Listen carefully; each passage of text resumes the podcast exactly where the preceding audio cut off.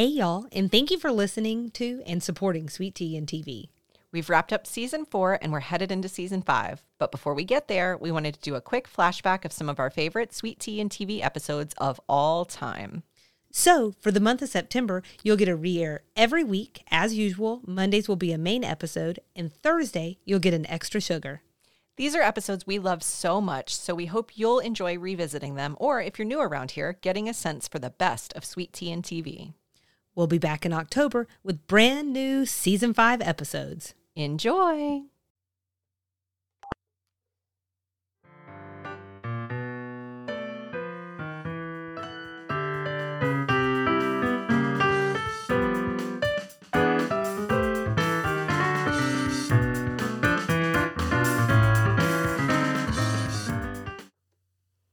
Hi, welcome to this week's edition of Extra Sugar.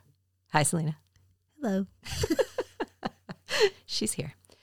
Uh, throughout the course of Designing Women, we've heard a few references to Jim Bakker or his once wife, Tammy Faye Bakker.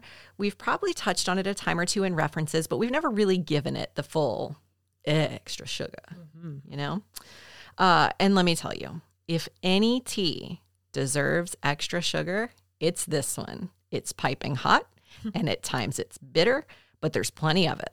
Mm. You like that? I do. So let's get into it. Okay, so to get us all on the same page from the beginning, the kind of too long didn't read version is that Jim Bakker is an American televangelist. So that is a person who uses media, usually either radio or TV, to promote Christianity.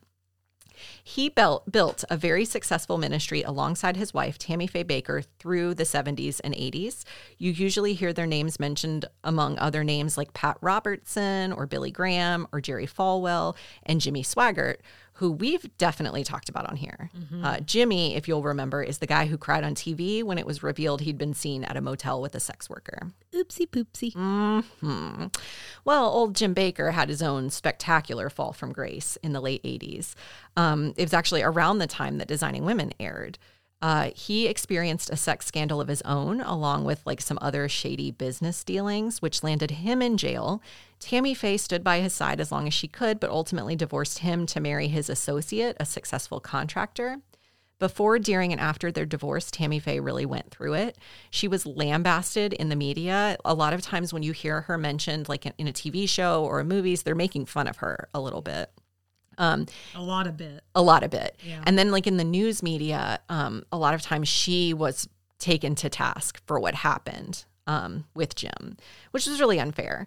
Um, anyway, when Jim got out of jail, he went back to televangelizing. Um, and today he specializes in end of days ministry, including, of course, promoting survivalism gear. Um, she became an LGBTQ icon and experienced a little bit of a resurgence in her popularity until she died of cancer in 2007. Um, so we're lucky to have international listeners here. So the reason I define televangelist is because my research tells me that's maybe a really American concept. Um, our media is largely deregulated, which means that like anybody with enough money can secure time on network or cable TV. America.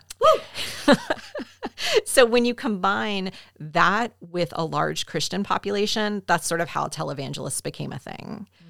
Um, the American nature of television televangelism, though, has shifted over time um, since TV programming has become more international, um, and even some American televangelists have found home on international TV. So in other countries, they're watching people like Jim Bakker, which is interesting.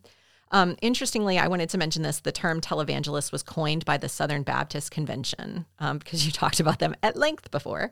Um, it was coined by them in 1958 to title a TV miniseries associated with the group. Um, though people had been using radio for a long time. That was just the first time they talked about it in the concept of TV. Um, so because of that, I want to plug your extra sugar in. Um, it was season two, episode 20. Um, it's the episode where Charlene starts to question her minister. Um, so Selena did a pretty deep dive into the Southern Baptist Convention. It's not duplicative of the segment I'm doing today at all, but they have sort of shades of similarity. So it's probably like a good companion piece to consider. So what I want to do with today's segment, now that we all know who we're talking about, is I want to share a brief history of the Bakkers, talk a little bit more about their rise and fall, and then I want to end with some thoughts about their respective legacies. Um, Tammy Faye's in particular, like I mentioned a little bit earlier, took kind of a sharp right turn, in my opinion, after their marriage ended. Uh, and then I think sort of my last caveat to this whole segment is I think I really was going to just focus on Jim Bakker because he was the specific reference in the show. Um, but I found myself so drawn to Tammy Faye's story, um, which is really ironic because I think that was sort of Jim Bakker's Achilles heel a little bit. It was like the Princess Diana Charles dynamic. Oh, sure. People loved her so exactly. Yeah, sure. Um, so it's really kind of ironic. Very magnetic. She is. And so Selena and I were talking off mic, and I'm going to get into this in a second. I watched um, The Eyes of Tammy Faye or Through the Eyes of Tammy Faye in preparation for the segment, and she watched it too, separately, not related to the segment. So if, as I'm talking, anything comes up for you, feel free to jump in because there may be things I'm not covering that you think are important. Um, so, first up, where did Jim and Tammy Faye come from? Well, he was born in 1940 in Michigan, and she was born in 1942 in Minnesota. Does that surprise you? I was very shocked when I saw that. That's covered in the movie. Um, like not in depth or anything, but it's Mm-hmm. definitely a part of it. And I'm like, well, where do those southern accents come from? Because they're very southern sounding. In the movie or just in, in life? I thought it was both. Really? You didn't think she sounded southern in the movie? I have to tell you, I knew very little about Jim and Tammy Faye Bakker mm-hmm. going into either this segment or the movie. I only know her eye makeup. Mm-hmm. That's pretty much the extent of what I know about her. And so I think I assumed, and just putting my cards on the table, I mm-hmm. assumed um, kind of like a, a conservative Christian televangelism situation was going to be from the South. So when she started talking and all she had was that um, Minnesota accents, I was like, what is happening? Gosh, you know what? I wonder if something's happening where I feel that way so much that I am inventing a southern accent in my head. Oh, But I really thought that, like, to me, it's very like, oh, bit, a bit, a bit, like sing songy, like Southerners are. it was to me, I got a lot of you betcha. Oh, for that's sure. True. Oh yeah. A lot of a lot of Minnesota to me. So I was just Yeah. Mm-hmm. surprised because that's not what I was expecting. Now I did watch a couple interviews with her and like segments with her after, and I think that Jessica Chastain was playing the accent up a little bit. Well, I also wonder if things got muddled sounding from their time in the South. That's possible. Yeah. And we'll get into that in a second. They did spend quite a lot of time in the South. Um, so I found a Chicago Tribune article that really spoke to Jim's childhood and upbringing because the movie didn't really talk about that at all from Jim's perspective because it's about her. Um, so Wikipedia just gave his parents' names and then notes that he attended a Bible college in Minneapolis, and that's really it. So I almost took that to mean that was pretty much it, and really there's not much to see here. But because I'm committed to the cause, I went a little bit deeper. And I actually really am glad I did because I think it tells you a lot about this man and sort of why he would have been compelled to be a leader of a church and on TV and like why he would want people looking at him and paying attention to him. Um, so his grandpa Joe was a traveling Pentecostal evangelist in the early 1900s, um, but he did like fire and brimstone kind of stuff. So I read a couple anecdotes like he would stop smokers in the street to tell them they were going to hell for smoking, like strangers. That's very helpful. Um, and he also got a black eye um, evangelizing a at a prison Oh, in prison. And so, like, yeah. So I don't know what he said to that guy, but probably something pretty not so great. Um, so that's kind of the example that Jim's dad, Raleigh, was working off of later. Um, the article says that Raleigh's beliefs, quote, bordered on eccentric. Um, for instance, he claimed he saw angels on several occasions. Um, and Raleigh's wife, who was Jim's mom, Furnia, she also sounds interesting. They had, so there were four children, including Jim. At the birth of her first grandchild, when she was 41, she told her son Bob, so that was the oldest of her children, Bo- uh, Jim's oldest brother, uh, she wasn't interested in being a grandmother. So, like, get that away from here. Uh, when another one of her children had a leg amputated, she didn't care for him at all in the hospital because she said hospitals made her, quote, nervous. Um, Jim was her fourth and final child, and to say that he was a disappointment sounds like an understatement. Allegedly, she sobbed at his birth because she wanted a girl. And so she wanted as little to do with him as possible. hey man, not every woman's maternal. I don't know. And I think that's fine. I think that it sounds like she was uh, almost a, a mentally abusive. it's fine not to not be fine. maternal. It's, yeah.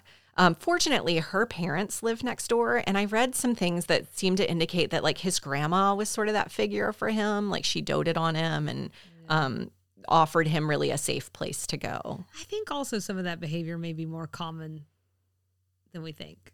Like um, wanting one gender Oh. kid or sex kid and getting another and like maybe like you could have kept that to yourself, but you decided to share it for some strange reason, like you know, stuff like that. And The other stuff might be a little, little weird. Or like if you have a neuroses about the hospital, like nothing's gonna get you past that. So I'm not saying that's cool. I'm just saying I think people are super flawed and Yeah. um and they they might turn out a Jim Bakker. I don't know. Well, uh, you know, the other thing I read about his like grandmother's influence is that that might have that like one of the theories is that might have been why he was kind of um, drawn to televangelism because there were like older women who would come and like dote on him and loved watching his programs and stuff. that to He was looking for love and acceptance. I think is sort of the point Aren't that I took all? away. Man, aren't we? different different ways, but yeah. Uh, so anyway, Jim attended a Bible college in Minneapolis, which was affiliated with the Assemblies of God. So I almost glossed over that Assemblies of God bit because it just sort of feels like, I don't know. Do you want to deep dive on the Assemblies of God, or do you want to talk about Jim Bakker? You know what I mean? Like, there's only so many ways we can go. But I ended up just like looking into it a smidge just to make sure there wasn't anything relevant there. Um, and I do want to share a little bit about it because I think it also is relevant to the way he preached and what he preached. Um, so the Assemblies of God was founded in 1914 in, of all places, Hot Springs, Arkansas. During a meeting of Pente, there's like a lot of roads that lead to the Bakkers from Designing Women, just so you know Okay. during a meeting of Pentecostal ministers. In 2011, I read that the Assemblies of God was the ninth largest Christian denomination in the US and the second largest Pentecostal denomination. Hmm. Um, according to a Wikipedia page about them, the Assemblies of God holds to a conservative, evangelical, and Arminian theology as expressed in the Statement of Fundamental Truths and Position Papers. This is the part I want you to take away from this. It emphasizes such core Pentecostal doctrines as the baptism in the Holy Spirit, speaking in tongues, divine healing, and the second coming of Christ. It defines for itself a fourfold mission to evangelize others, worship God, disciple believers, and show compassion. So I wanted to share that because I think it kind of gives you some roots for from where Jim and and also Tammy Faye were preaching, because Tammy Faye also went to the same college that he went to. So her childhood sounds equally traumatic. She was born Tammy Faye LaValley to Pentecostal preachers, Rachel and Carl. Um, they divorced after a couple of years, um, which was really frowned on by the church. So her mother, Rachel, didn't really have much of a relationship with the church for a bit. And this plays out a little bit in the movie. Um, though Rachel ultimately re- remarried to a man named Fred, which blended their families and made Tammy Faye the oldest.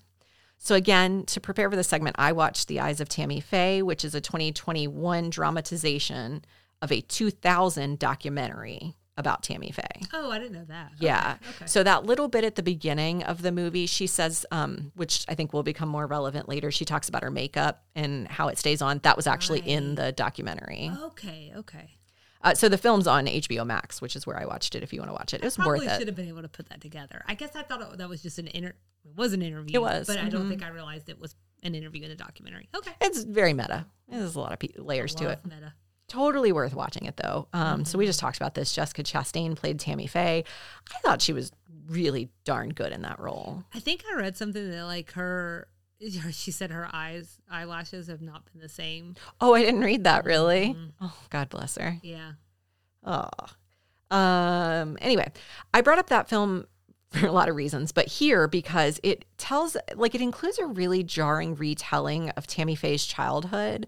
So, according to the film, her mother wouldn't allow her to, to attend church with the rest of the family because Tammy Faye was the product of a divorced relationship. Which the church frowned on. And so, like in the movie, it sort of shows that her mom was separate from the church for a long time. They finally let her back in because she plays piano and she was the only one who could do it. So, Tammy Faye doesn't get to go to church with them because her mom doesn't want to get kicked out again. Tammy Faye has a very religious moment in the church in the film, and that's sort of where she started her relationship with God. But it's a sad childhood. Well, it's almost like they smell the trauma on one another. Yeah. Right. And we're drawn to each other from that. And I think that happens a lot. Also, I don't know if you're just holding to mention it. So I hope I'm not whatevering you here, um, jumping the gun. But like uh, Andrew Garfield as Jim Bakker. I think he does such a good job. I thought he was really good. I am not- really going to talk about that at all. Um, so no, you're not jumping the gun. Okay. I thought he did a really good job. I read a couple of pieces that indicated they didn't think he was all that great. Oh, really? They thought his accent was weird. They thought he overacted. See, and I thought it was great because I think great. I think that's what they're known for. Yeah. is really pumping up the drama. Yeah. Um. So I disagree with that. I thought I it did a great too. performance. I thought he was really good. I, I don't know that I would have placed that as Andrew Garfield necessarily. It took me a few minutes to recognize who oh, he was. really? Mhm. Okay. Yeah. Yeah. I just I think he's a really good actor. I don't think about Andrew Garfield all that often. I think about him either. every. He's not really top of mind for me. Um, Well, I also read that. Uh, I read. I don't read. I also watched that um the show that he did um about the Mormon Church and the Oh. death. Uh, I, I don't know the names escaping me. So I and some friends and I were recently talking about that. So I think he is a little top of mind for me. Gosh darn it! I wish I could remember the name of that show. I wish I could help you. Um, but anyways, yeah, I think he's really good. Anyway, so Jim met Tammy Faye in 1960 near the Bible college that they were both attending. They both worked in nearby retail spots. They married in 1961, which required them both to drop out of college uh, since the students were discouraged from marrying one another. Uh, the film covers the early days of their marriage pretty well, including acknowledgement that Rachel, um, again, Tammy Faye's mother, didn't particularly support the union. Um, one anecdote of sort of this early time that plays out um, in Bakker lore and also in the movie is that Jim shared with Tammy Faye how he came to God. So, as he told it, he left church early one night, stole his dad's car, and went joyriding with a girl. Um, he says he ended up running over a boy and promising to God that if he spared the boy, he'd dedicate his life to the ministry. So apparently, Jim went on to retell that story in a few places, including his autobiography, but it's since been refuted, specifically by family members. So his cousin claimed the incident happened with him in the car, um, and that they don't remember a significant like religious turnabout at that moment. Um, but I'm sharing that not to call Jim Bakker a liar or you know to question anyone's coming to God, but it's really just to say that that's a pretty seminal moment in their courtship, at least according to the movie, which I assume is based in this autobiography or this documentary. So it must have been retold by her. And so it's pretty jarring to me that the relationship, one, could have been built on a lie. And two, if he started lying in his teens about religion and religious roots, that seems questionable. and all that i do see like what you're saying too about like these these reviews of his performance because i remember that particularly being like all right calm down Yeah. but i just assume that that's who he is I think you're right. i think like um he's high drama and i think that Jim Bakker, you mean? Yeah. I think that was his way of trying to like enrapture people. And for some people, that really works. For me, it would have been a huge turnoff, but we're just all different because it did seem very attention seeking, which I think really loops back to what you're saying about his childhood. And because I can't let a thing go, the thing that Andrew Garfield starred in was Under the Banner of Heaven. And now I'll take a breath. There you go. I did go and watch a couple of, um, again, like I said, c- clips of Jim and Tammy Faye. Maybe someone who's more of this generation and has a stronger, clearer memory of Jim and Tammy Faye from this time would be in a better position to comment on how tr- realistic the, they their portrayals were in the movie. But based on every clip I saw, Jim is like up here in terms of drama. So I, it, I think it was not over the top. I think that's just how he was. Right. Um, anyway, after their marriage and spending some time with Tammy Faye's family, um, they took off to become traveling ministers. And you sort of mentioned this a minute ago. They really traversed the Bible Belt and found their way to the South.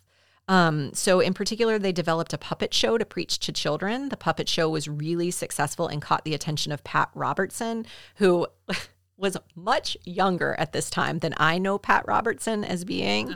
Um, but he, at this time, had recently launched a Christian television station in Virginia. Um, and so he asked the couple to come on and host their puppet show on the station. Um, the station was the Christian Broadcasting Network. Um, Jim did that for a few years before he became host of the daily news program, The 700 Club, which I is what I remember Pat Robertson. I mean, he just recently stepped down, which I probably mentioned in a minute, but um, that's what I remember him from. So it was really weird to see him very young. I'm just excited to see if you mention it or not. Will she Me too. it? Will she not? We'll just skip that paragraph. We'll. Tune in. I struggled a little bit to validate the eyes of Tammy Faye's retelling of the roots of the 700 Club. According to the film, Jim pitched the show to Pat. Pat was really lukewarm about it, so Jim just like announced it during the puppet show to the delight of the audience, and that's how it started. Right. And there seemed to be some jealousy there. Yes, Yeah. there was a there was a definite um, you could feel there was a conflict there. Um, Jim ended up hosting the 700 Club for a few years until he and Tammy Faye left the Christian Broadcasting Network under the guise of quote philosophical differences. Um, but lots of other source material seems to indicate that Pat created a series of telethon- telethons to save the network in the early 60s when they were facing financial ruin. He called it the 700 Club because they were trying to raise the $700 of operating expenses for the network, and that is what morphed into the daily news show. So I don't I don't really know. Maybe a little bit of all of it is true. But either way, do you want to say something? I'm just trying to stay close to the mic now. Either way, Jim was the host. He was the original host of the 700 Club. Like I said, it's a program that remains on the air today, and Pat just stepped down in 2021 at the age of 91. I mentioned it for you, Selena. 91. 91. Yep. And after whatever happened between them, Jim and Tammy Faye took their toys and left the playground. They landed in Charlotte, North Carolina, where they started PTL, Praise the Lord, or sometimes People That Love Satellite Network in 1974. At the time they launched PTL, only TBS, which we've talked about before, and Atlanta Staple um, and HBO were broadcasting via satellite, which was a really big deal because it took their message and their personality beyond Charlotte, North. Carolina. Mhm. Good, good, good, good. Um, so they reached a lot more people than they would have reached by cable or network TV, and the donations really poured in. Praise the Lord. Along those lines, it was during this time that the Bakkers lived a really lavish lifestyle. Um, according to one article I found in the early 80s, they had a 10,000 square foot home near Charlotte, a Florida beach condo, and vacation homes in Palm Springs and Palm Desert, California, along with one in Gatlinburg, Tennessee. He shall provide. He shall provide. Tammy was known for her proclivity for shopping, but I found several references, including one that she like flat out says it in an interview they do after all the things happen. Um, that she was also a, a really big bargain shopper. So like she shopped at bargain places to save money. Um, I think that's important to me because I think there's this misogynistic inclination to think like her shopping was the problem, and the media really played that up. Like that's why they were so greedy. Is because Tammy Faye needed to stock her closet. That happens a lot, right? It does. With politicians, too. It really does. Yeah. And that's why I say, like, in a lot of places, she was really, un- in my opinion, and based on all the facts I can find, really unfairly dragged in a way that doesn't make a lot of sense. Um, I told Selena off mic that there was a whole other kind of thread to all this, which is part of their belief system is that God will provide. And that um, Tammy Faye mentions this in the, in the movie, like, being a minister or being in ministry doesn't mean we have to be poor. That was almost an essential part of their religious beliefs. Now, whether that was for greedy reasons or because they genuinely truly believed it, I don't know the answer to that. But that kind of is sort of where that was coming from. And it was true of lots of people in that world at that time. Yeah, I guess we'll never know. And I think that is why the story that you told about whether or not what led him to God is true or not is like, mm-hmm.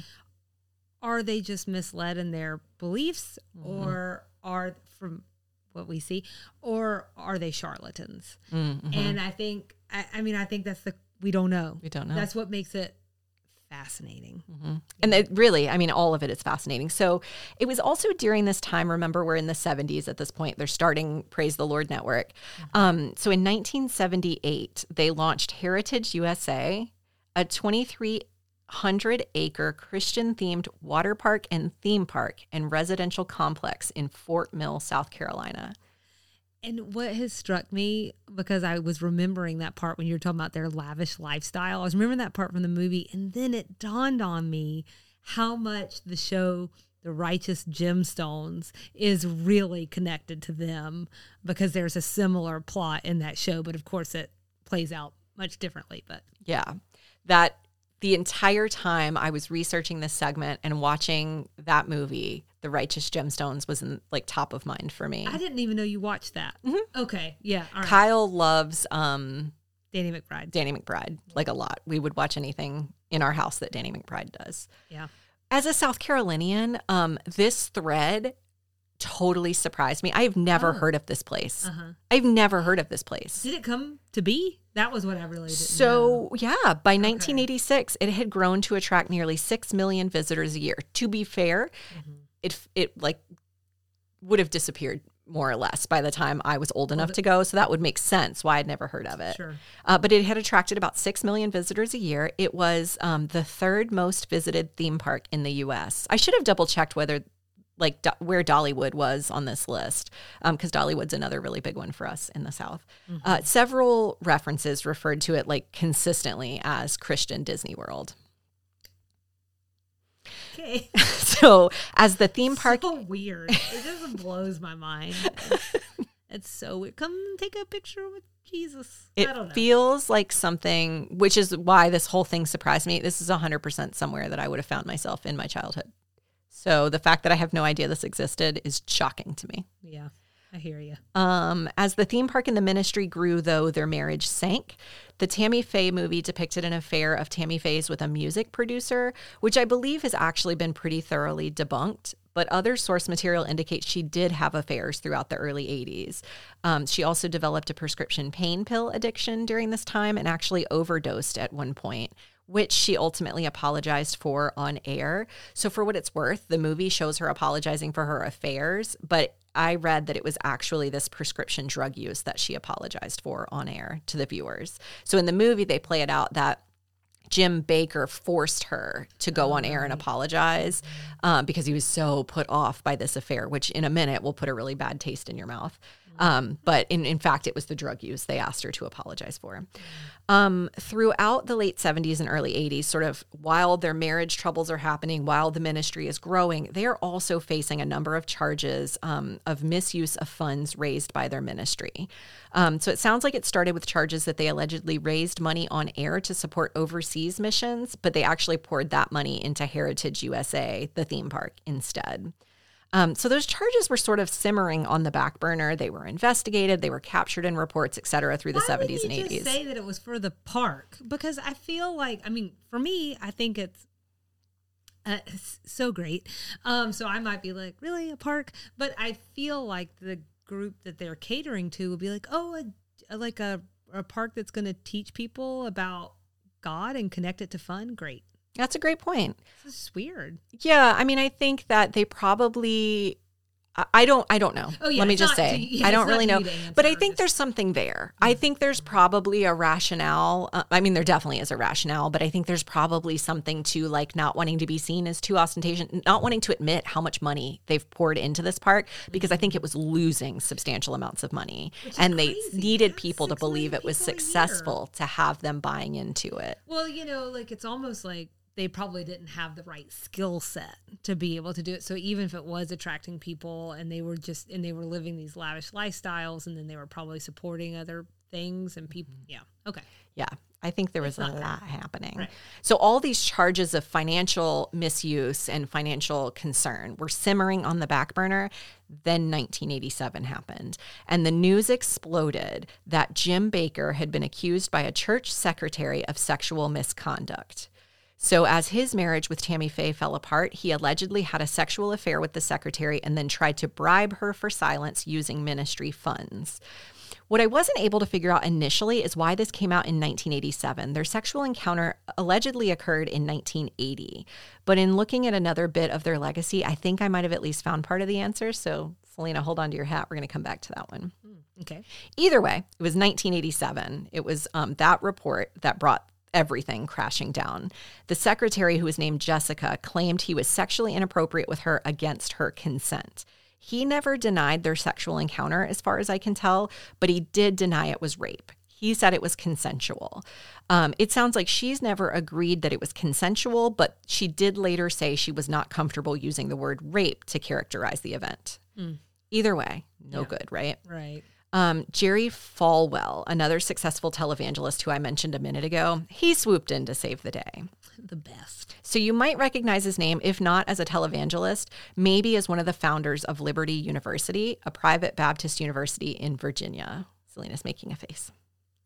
One of my favorites. The school is affiliated with the Southern Baptist uh, Convention. Liberty, under the leadership of Jerry Falwell's son, Jerry Falwell Jr., strongly embraced Donald Trump in the lead up to his presidential run uh, and then following his election. So, again, all of that could be a segment to itself.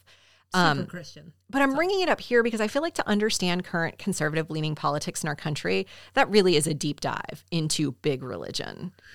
The Bakkers were certainly a piece of that in the 70s and 80s, um, but it was folks like Jerry who had a lot more influence. So I want that you to have that context in mind as Jerry comes in and presents himself as the solution to Jim and Tammy Faye's troubles in 1987. Somehow, an arrangement was struck that Jim Bakker would step away from PTL ministry uh, and the network until the scandal blew over and that Falwell would take over. What the Bakkers didn't realize is that they would soon be entirely ousted from PTL by Falwell. As he stepped in, he realized the ministry was like severely in debt and bleeding money daily. This goes back to what I was just talking about. Additionally, further rumors came forth alleging Jim Bakker had engaged in a number of same sex sexual encounters. So in May of 1987, Falwell held an hour and a half long press conference claiming the Bakkers unfit to return to the ministry for all these reasons, plus that they had allegedly made a number of unreasonable demands of Falwell as he tried to get them to reasonably step away from the ministry. So that played out in the movie as well, where basically he set them up to make these unreasonable demands. He said, we really don't want to just cast you out. We want to take care of you as you've taken care of our herd, basically. So you tell us what you need to live comfortably, um, and almost encourage them to like shoot for the moon. You know, just tell us what we can give you. So Jim and Tammy Faye did, and he used that as evidence that they were greedy and super unchristian in their conduct. So he staged a coup and he took over. So the Bakkers went on a media offensive. They did a really noteworthy interview with Ted Koppel on Nightline. He claimed years later this was his number one interview in thousands of interviews. That said so much to me. Ted Koppel Oh, is like the Koppel news. said. Yeah. Hmm. And he said that was number one. It's not because he loved the Bakkers or because he thought the interview was like amazing and, you know, groundbreaking. It was because of public interest. He said he's never had more people interested in coverage of his than he did in this story. So all of this plays out in um, the Tammy Faye movie, and it is a whole thing. You can also watch um, the original version of the interview on YouTube. Okay. So all this drama really was leading to more scrutiny of the Bakkers and PTL's portfolio and finances. Um, and in 1988, Jim was indicted on a number of charges, including a wire fraud and cons- including wire fraud and conspiracy charges. Tammy Faye was never indicted. Um, the trial itself brought its own fair of fair share of drama. Again, I was going to skip this, and then I read a couple of these anecdotes, and I was like, "Holy moly!" Because I did jury duty last year, and if I had been in this courtroom, I would have enjoyed jury duty a lot more. Um, so at one point, a longtime staffer of Praise the Lord Network fainted while testifying. They actually thought he died. they were saying that um, people were screaming for Jim to like pray over him because they thought like the people in the galley thought he could really save this man. Oh man, this must have been nuts. And then apparently Jim himself had a psychological break at one point in the trial and it was paused for nearly a week. So he ultimately returned to the courtroom and testified, but it was all for naught. On October 5th, 1989, he was found guilty on all 24 counts for which he was being charged. He was sentenced to 45 years in prison in order to pay a $500,000 fine. He filed an appeal that the sentence was like way too long, and ultimately his sentence was reduced to eight years. He served about five and was ultimately paroled in 1994. So while Jim was in prison, Tammy Faye filed for divorce, ultimately remarrying to Roe Messner. And so she became Tammy Faye Messner. Um, he was the contractor actually who built Heritage USA. He himself was ultimately imprisoned for two years for bankruptcy fraud. Just, there's just so much. So through all of this, I mentioned early, Tammy Faye was really dragged in the media. Um, mainstream press had long mocked her for her excessive use of makeup and wigs, not to mention her ostentatious style of dressing. Um, which I, you were talking about, uh, Jessica Chastain's eyelashes. It really plays out in the movie. You see how her makeup um, morphs over time to kind of fit this personality. Say more. So I was thinking escalates. Escalates, sure, that's good. um, so again, she was a lot of times blamed for all of this. Um, but while Jim was being tried in court with actual like proof for his actions, people were speculating about her role in all of it, though effectively they both denied she had any knowledge of the situation. I think there's something to that, like people's willingness to blame her, contrary to evidence against him. It's certainly how it's played in the movie. Yeah. Right. You know, that I think like she does come across as the empathic one. Um, she comes across as truly not knowing and I think just being um I mean this in the nicest way possible, just ignorant. Um, and I guess we'll never really know. Never really unless, know. unless you're about to roll out some evidence, unless you've been doing some original reporting. Um, and so I think that's at play. But I, I did want to add to just thinking back about the movie, and I was thinking particularly about Vincent D'Onofrio, and he plays Jerry Falwell. Mm-hmm. And one of the things that I really liked about the movie, I mean, we don't know what these conversations were like, right? We weren't there. Neither were the people who were making the movie. Mm-hmm. Um, but uh, I did like this way that she sort of pushes back on a lot of the sexism that's mm-hmm. going on at the time. Um, and it was very much so in the you betcha. Mm-hmm. You know, kind of because she, you betcha I'm going to sit at this table with all the men, and you betcha I'm going to sit here. such an amazing scene. I loved it. So she was really like that. It's really it's really cool because it was also just like it just didn't dawn on her as it mm-hmm. shouldn't that like because there was definitely this underpinning particularly and this is one of the things that I talked about in the Southern Baptist convention segments like women are almost treated like children and that they're to be seen and not heard.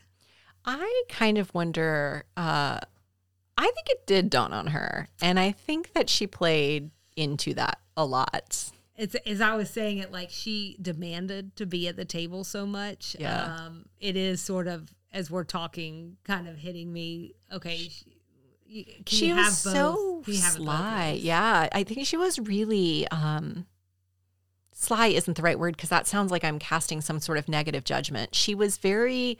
Uh, what's the word? Like she she was on it. She Mm-hmm. knew the system. She understood the system she was in and she was going to make it work for her. And in some cases she was a lot more to the point, especially with Jim. Like we are we are two halves of this whole. And if I'm not here, you're not here. Mm-hmm. Um, I think with some others, she was a little more um, nuanced about it, but I think Mm-hmm. she, I think she knew what she was doing. Anywho, uh, it sounds like she spent some time quietly alone, even after she remarried, because you know Mr. Messner was off in jail too. Um, but by the late 90s and early 2000s, she had become more of a fixture in the press again. She was on that VH1 show, The Surreal Life. Do you remember that one? Oh yeah. Yeah, she was on that. Um, she did daytime TV interviews, the whole nine. She also really publicly battled cancer. In 1996, she announced she had been diagnosed with colon cancer, and in 2005, she announced it had spread to her lungs. And then she ultimately passed in 2007, just months after stopping treatments. Uh, in a YouTube rabbit hole that I landed at the bottom of, I came across an interview with her that was allegedly the day before she died, and it was intense. A person in late stages of cancer is um, it's tragic. Tough, Yeah. Um, I only watched a bit of it because it really was a hard watch, um, but it seemed really reflective um, and also a little bit hopeful. I think Tammy Faye really was looking to what she expected to see on the other side of this life, and I think she genuinely, truly believed that's coming for her, which feels very on brand for her. So, for his part, after he was released from prison, Jim headed to Missouri, of all places, to the Ozarks to explore a new ministry called Morningside. By this time, he had also remarried, and in 2003, he launched a new Jim Bakker show. According to several articles I found, I mentioned this at the top of the episode, Jim and his wife Lori now raise money for their ministry selling survivalist type stuff like freeze dried food and such. His ministry also focuses on the end of days, revelations type stuff. Uh, it's worth saying that in 2020, at the beginning of the COVID pandemic, Jim got mixed up in even more legal scandal for pu- pushing colloidal silver. Oh, I remember that happening. hmm So he said that would cure COVID. He settled all that legal trouble in 2021. Uh, but in that intervening year, he claimed the ministry was on the verge of bankruptcy because his, his legal trouble had blocked him from accessing credit card donations. And he had a mini stroke, which his wife said was brought on from the stress of all the criticism that had recently been heaped on him, which she said was worse than he had ever experienced in his life. So. Oh, One piece of their legacy I haven't yet addressed is their views on homosexuality within the context of what was essentially a conservative, conservative religious approach. I mentioned in 1987 it was alleged Jim had engaged in a number of same sex sexual encounters. To the best I can find, he has consistently denied the sex part but he did acknowledge, quote, confusing thoughts in his mid 2000s autobiography. So I'm not here to speculate on his sexuality at all. The point I wanted to make was just that Jim and Tammy Faye seem to consistently embrace the LGBTQ community, despite that going against the grain within their religious universe. Oh, I didn't realize he did too. Well, let me say, um, so in 1985, Tammy Faye apparently with Jim's co signature, hosted an interview on their network, the Praise the Lord Network, with Steve Pieters, an openly gay church pastor in California who was living with HIV. Mm-hmm. She leveraged the interview as an opportunity to bring awareness to the issue and to share God's grace through the man's struggle. I found a 2021 interview with Steve, who is still living, and graciously reflected on that interview with Tammy Faye. So I said earlier, I couldn't figure out why it took so many years between Jim's sexual interaction with the church secretary, Jessica, to come to light. Steve said he was told Jerry Falwell decided to do something about the Bakkers after he saw this interview. And so he dug around a little bit and found some dirt. And then everything starts to fall apart for the Bakkers. So it took so long to come to light because it needed a powder keg. And Jerry Falwell was that person. Does that make sense? Sure. Um, so you just said you didn't realize Jim embraced the community. No, and I'll tell you why. Because I think I just I didn't really under fully understand the timeline, and I know about that interview. We've talked about that interview. We've talked about that interview here. Um, yeah. Well, we need to revisit you saying it is how I remembered it. Okay. Um, but um, I thought they were already divorced. Mm. So I I didn't realize he had like sanctioned that. I say apparently his his co-signature because I mean he helped make decisions about the show. Mm-hmm. So I assume he was okay with it. And later in that Ted Koppel interview I mentioned a few minutes ago, in the midst of all the controversy in, controversy in the late '80s, um, he was confronted with the allegations of same-sex interactions and was asked whether they were true. And Jim really plainly said, "quote People need to know that God loves homosexuals." So um, those are the nuggets that I can pull from. Mm-hmm. For her part, Tammy Faye lived that belief out through ministry through the rest of her life. So Steve Pieters says she saw she had a ministry to the LGBTQ community and took great joy in it. She was the grand marshal of a pride parade at one point, and she had all the drag queens and the gay people all singing, Jesus loves me, this I know, for the Bible tells me so. She had them all singing along, and I would have loved to have seen that. So it's worth noting here that I found a CNN article about her legacy within the LGBTQ community, which suggested that she may actually have offered at best a mixed message on homosexuality. I'm offering this, and I would love for the first part to be true, but I'm offering this to be like totally as transparent as I can be. The article said she would appear at Pride events, but never in a Pride parade, and that when she was at these events, she would minister a message of forgiveness, suggesting that folks should live their lives as they see fit on earth, but they would have to confront confront their truth with God ultimately, and that would be the true test. So, my thought is that, you know, sometimes we talk about people doing the best they can for where they are at a given time. That's kind of what it hit me as because I've read those and I do agree it, it, it is a mixed message but like um I also think it was progress for then compared to the Jerry Falwell mm-hmm. version of what some sects of SECTS of religion believe about people. You know what I'm saying? Does that All these to, things can be I'm true. I'm trying to be. I'm tr- like I'm. I'm trying to be sensitive because I'm not saying like cool. Yeah, go out there and say exactly what she said because it is a mixed message and it isn't entirely fair, mm-hmm. but it is better than you're going to hell. Mm-hmm. Um, and I think we have to like uh, progress is not always sweeping. It's many times iterative. Mm-hmm. So so, to the best I can tell, Jim hasn't taken a public stance on homosexuality in recent years. So, I don't have any more evidence on where I, he stands. I'm going to level with you, Nikki. I didn't know he was alive.